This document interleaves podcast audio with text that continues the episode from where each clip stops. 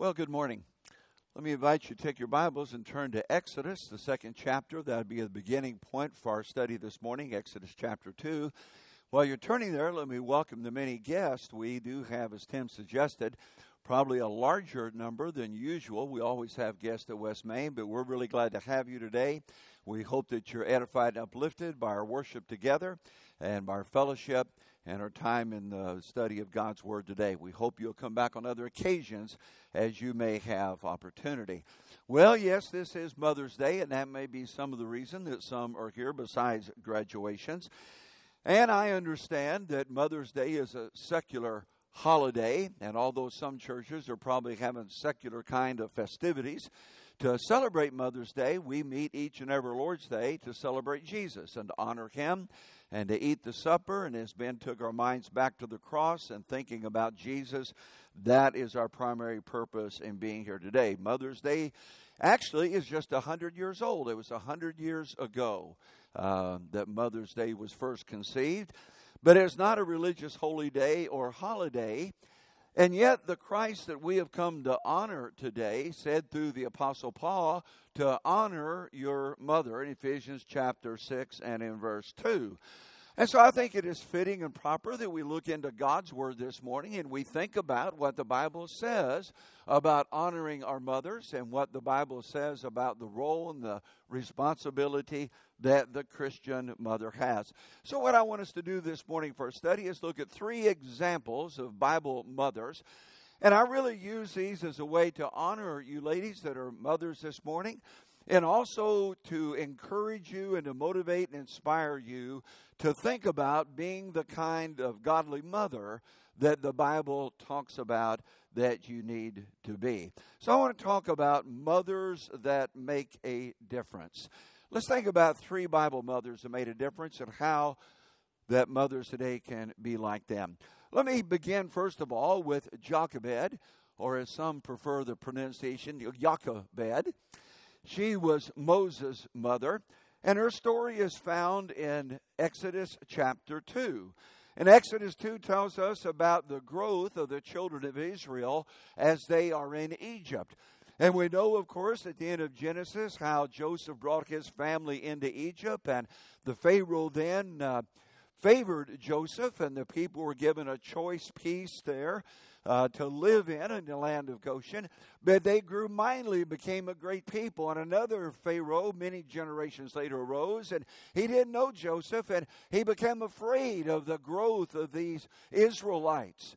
And so much so that we see here that an edict was given that of the Israelite women, that when a male baby was born, that it be thrown into the Nile River. And we read about this woman, Jochebed, that conceived a son. And it says in verse 2 that she looked at him and saw that he was a beautiful child. And she did not listen to Pharaoh's command to throw him into the river, but it says that she hid him for three months. I'm almost amazed that she could hid him for three months he must not have the kind of lungs my grandson has. But at any rate, she was able to conceal him for three months. But finally, she could no longer hide him. And so the passage there describes how that she built this little ark that would float. And she very carefully prepared this and put baby Moses in the ark, and she set him out on the river.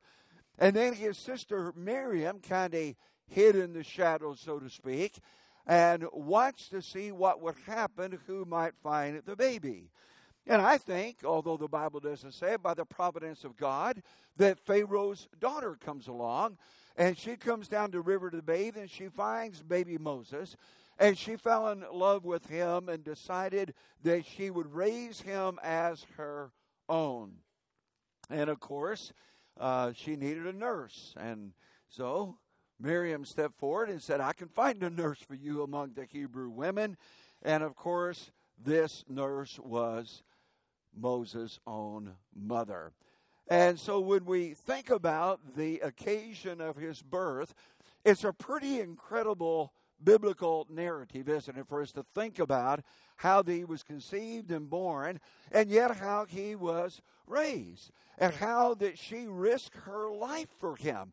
I mean, if she had been caught, hiding this baby, no doubt her life could have been taken as well.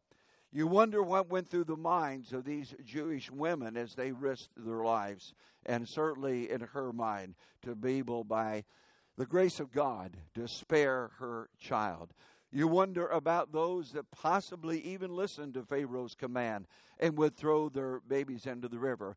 But I think about how that Moses' mother during these formative years raised him, that she was the nursemaid to him. And no doubt that she told him because as he grows to years, he knows who he is, as we will see here in Hebrews chapter 11.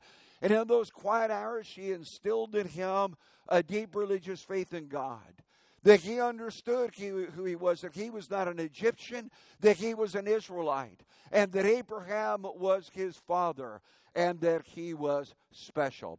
It says in Hebrews chapter 11, by faith Moses' parents hid him for three months after he was born because they saw that he was no ordinary child, and they were not afraid of the king's edict. And by faith Moses, when he had grown up, refused to be known as the son of Pharaoh's daughter, but he chose to be mistreated along with the people of God rather to enjoy the pleasures of sin for a short time. He regarded disgrace for the sake of Christ as of greater value than the treasures of Egypt because he was looking ahead to his reward. By faith he left Egypt, not fearing the king's anger, and he persevered because he saw him who is invisible. Jochebed was a protective mother. So much so that when Moses grew to years, that he took to heart all of that she instilled in him.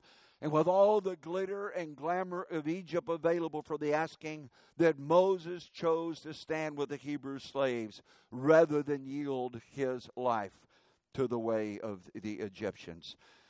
And of course, we know that Moses then became one of the great national leaders the world has ever known. Not only that, but you think about her other son, Aaron, was the first and founder of the priesthood. And then her daughter Miriam was a gifted poet and musician, closely associated with her two brothers.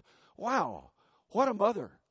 To raise these three children that are so outstanding as we think from the Word of God. Jochebed was a protective mother that made a difference.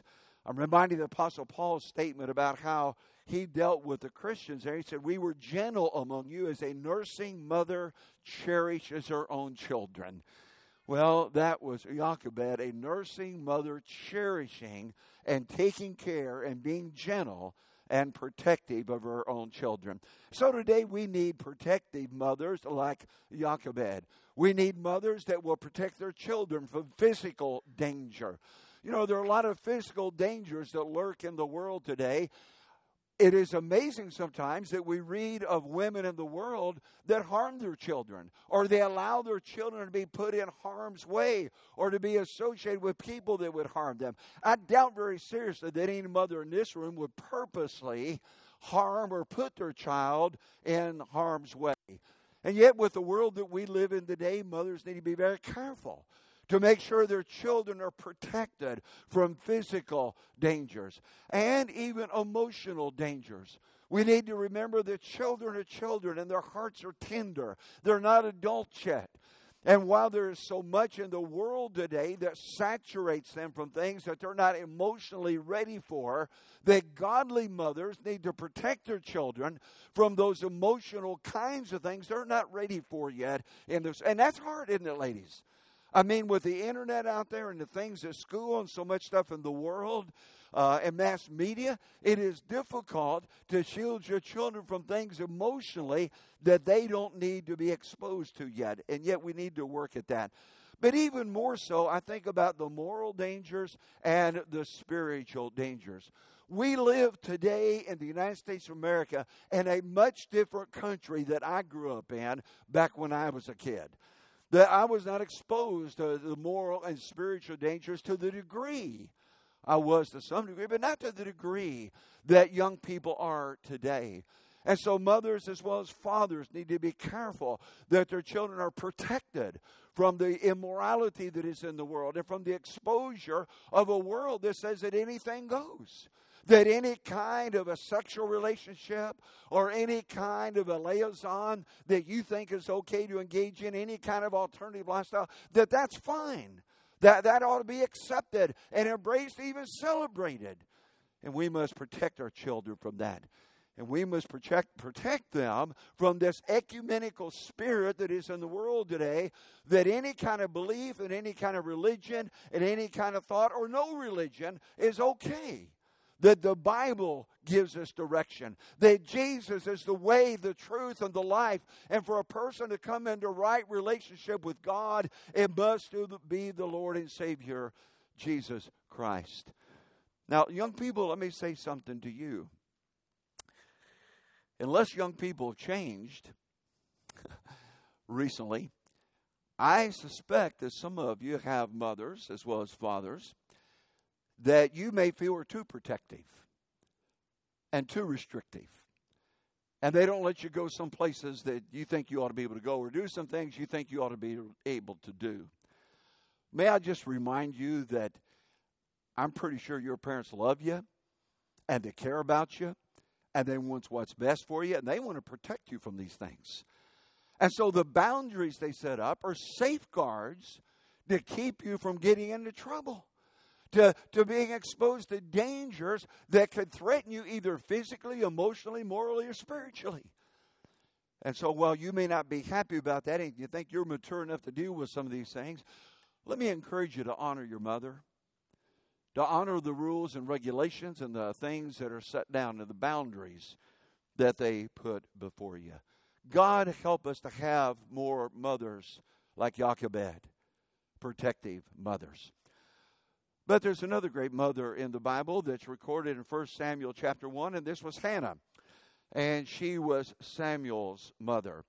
1 Samuel chapter 1 tells the story of this Hebrew woman who desperately wanted a child. In fact, a little boy. In 1 Samuel chapter 1 and verse 11, that as she prayed to God, it says that she made a vow.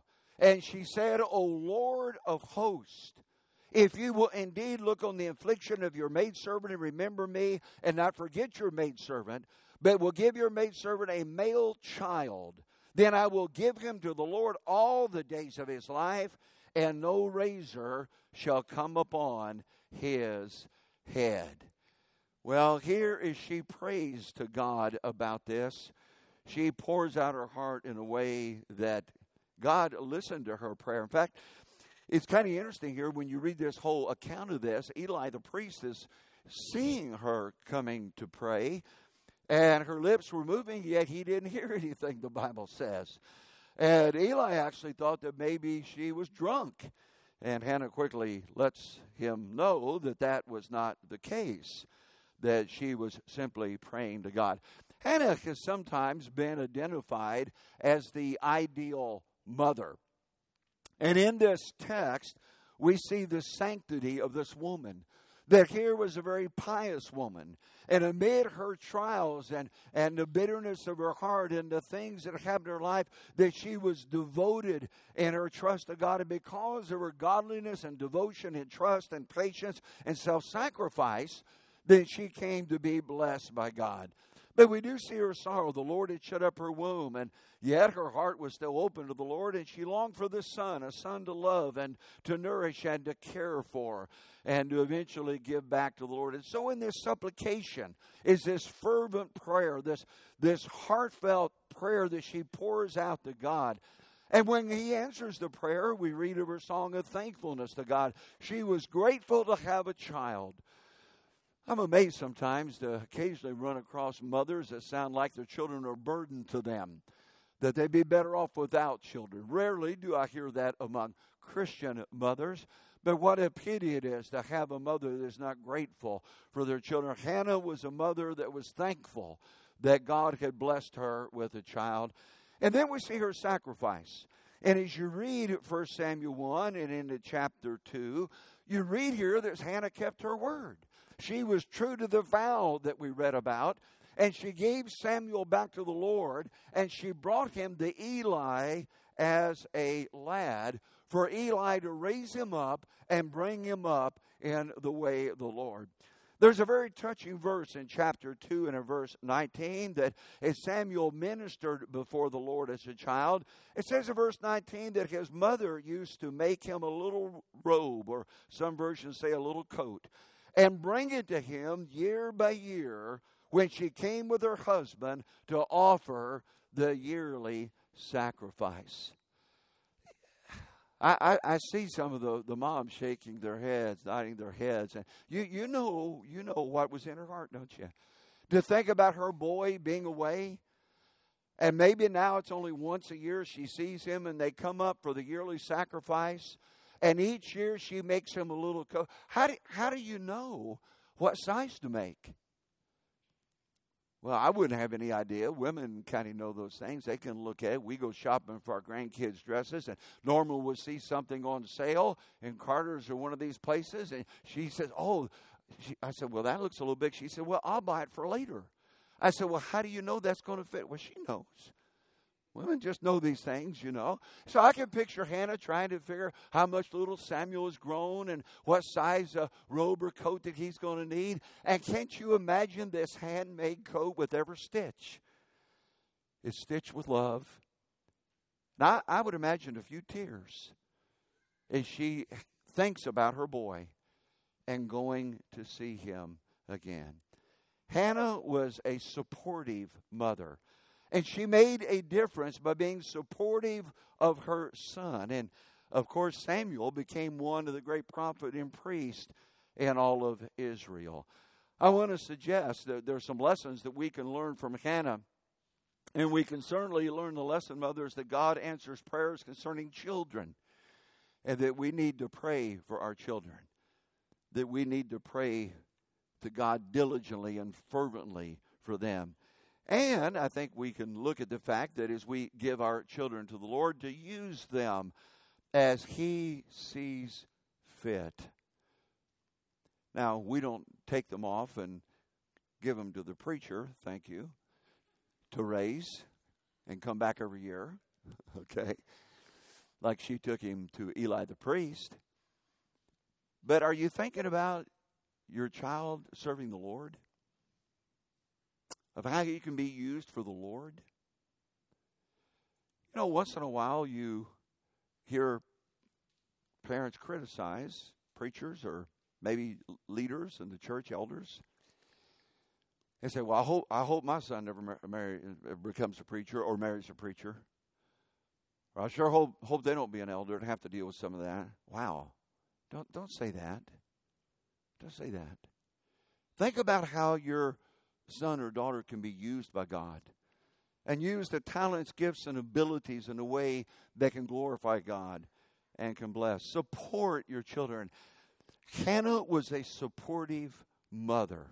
Support your children, children in doing what's right. Sometimes we may be disappointed in some of their choices, but let's support them in what's right. Support them in doing the will of God. We need more mothers today like Hannah in the Old Testament. Well, the third mother I want to talk about is Eunice, and she was Timothy's mother. In Acts chapter 16, when Paul and his traveling party came to Derbe, he said he came to Derbe and Lystra, and behold, a disciple was there named Timothy, the son of a certain Jewish woman who believed. But his father was a Greek, well spoken of by the brethren who were at Lystra and Iconium. Later, Paul would write about Timothy and call him his true son in the faith. And in the second epistle, he referred to him as a beloved son. And it was out of this relationship that we see that Timothy grows up to become a fine young man and a gospel preacher. And yet, Timothy was reared in an environment that was not a favorable environment. He was in a pagan Roman province. He, while he had a devo- devoted Jewish mother and grandmother, we see that his father evidently was a pagan Greek, and so he did not have the influence of a godly father. But he had a mother and a grandmother. And so Timothy became a Christian, and Paul writes about this at 2 Timothy 1 3. When I call to remembrance the genuine faith that is in you, which dwelt first in your grandmother Lois and in your mother Eunice, and I am persuaded in you also. And so this was the foundation of his faith.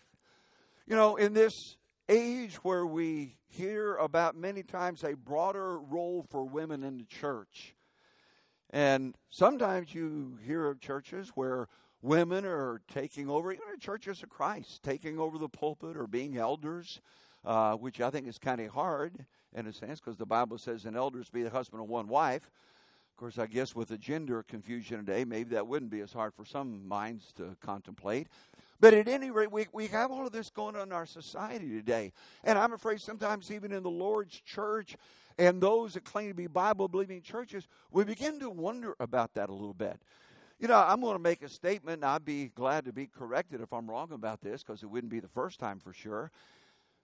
But I, I, think that really that women can do most anything that a man can do except the public type of roles that are prescribed for men. I mean, when you think about all the kinds of ministry and work and teaching and so many things that women can do, whether it's an evangelism or edification, we read in the book of Acts of many different things that women can do. But I think one of the greatest roles that women have is found in the home. These women Eunice and Lois were not public women, they were mothers at home. And they did their speaking through Timothy. And I would suggest that no mother even need to go out of her house to achieve greatness. That the home affords the Christian mother one of the greatest opportunities to make a con- contribution to the spiritual development and well being, not only of her children, but even the church and even society. In 2 Timothy 3 14 and 15, Paul said to Timothy, You must continue in these things, which you have learned and have been assured of, knowing from whom you've learned them, and that from childhood you have known the Holy Scriptures, which are able to make you wise through faith that, which is in Christ Jesus. So, you suppose that Timothy went to Bible class on Sunday morning and Wednesday night and, and vacation Bible school, and that's how he got all of that. No, I'm thinking that based on the text, that he got it from his mother and his grandmother. That that teaching begins at home. Eunice was an instructive mother. And we need mothers today to be instructive mothers. And there are so many different ways that in the home that moms can make a difference and being able to instruct their children. We've gotten so busy today and I'm certainly not critical. I'm not I don't think it's a sin for a woman to pursue some type of employment or have some type of job outside the home. Uh, many today are able to have some gainful employment and still work in the confines of their home. But I want to say this that if your career or occupation, ladies, is getting the, in the way of your godly role as a Christian mother, you need to rethink that career or occupation or profession. That you, we need mothers today like Eunice that have the time and the energy to take the effort to instruct their children. Now, I know I grew up in a different era in the 50s and the 60s. About 75% of women in didn't work outside the home. Today, the numbers are reversed. About 75%, probably or more, do have jobs outside the home. And I was blessed to have a mom that was there and to spend time in Bible reading and study. We need to get back to that. One time I was talking to my mom as I was working on some lesson material, and I called her and I said, Mom, what do you remember about growing up? She grew up, of course, and uh, she was born in 1925 in a very primitive time that most of us think of, at least in our country, and without many of the modern conveniences. And she said, Well, one of my w- w- best memories, she said, is times in the evening when my mom would gather us all around before we went to bed, and she had seven brothers and sisters.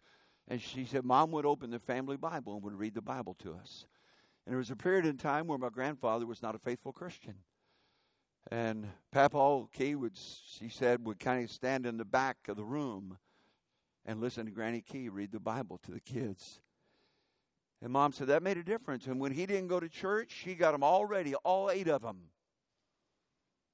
And they went to church. She was an instructive mother.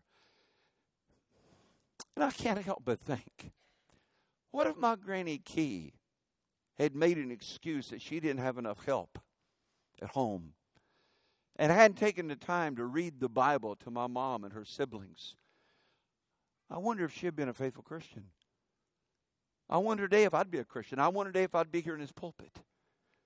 And so maybe it's a woman that some of you have never heard of back in Kentucky reading the Bible to her children around the fireplace in the evening that left a lasting memory in the heart of a little girl to be a Christian and to bring up her family in the same way. We need instructive mothers today, mothers that make a difference. I want to close this morning with a piece that I often like to read on Mother's Day. It's by a Christian mother named Helen Young. And I read it in honor and dedication to the mothers that are here, but also as a way of encouragement and hope it will provide a little inspiration. Mrs. Young writes There is a time to anticipate the baby's coming, a time to consult a doctor, a time to plan a diet, and exercise, a time to gather a layette, a time to wonder at the ways of God, knowing this is the destiny for which I was created, a time to dream of what this child may become, a time to pray that God will teach me how to train this child which I bear, a time to prepare myself that I may nurture his soul. For soon the time for birth comes, for babies won't wait. There's a time for night feedings and colic and formulas.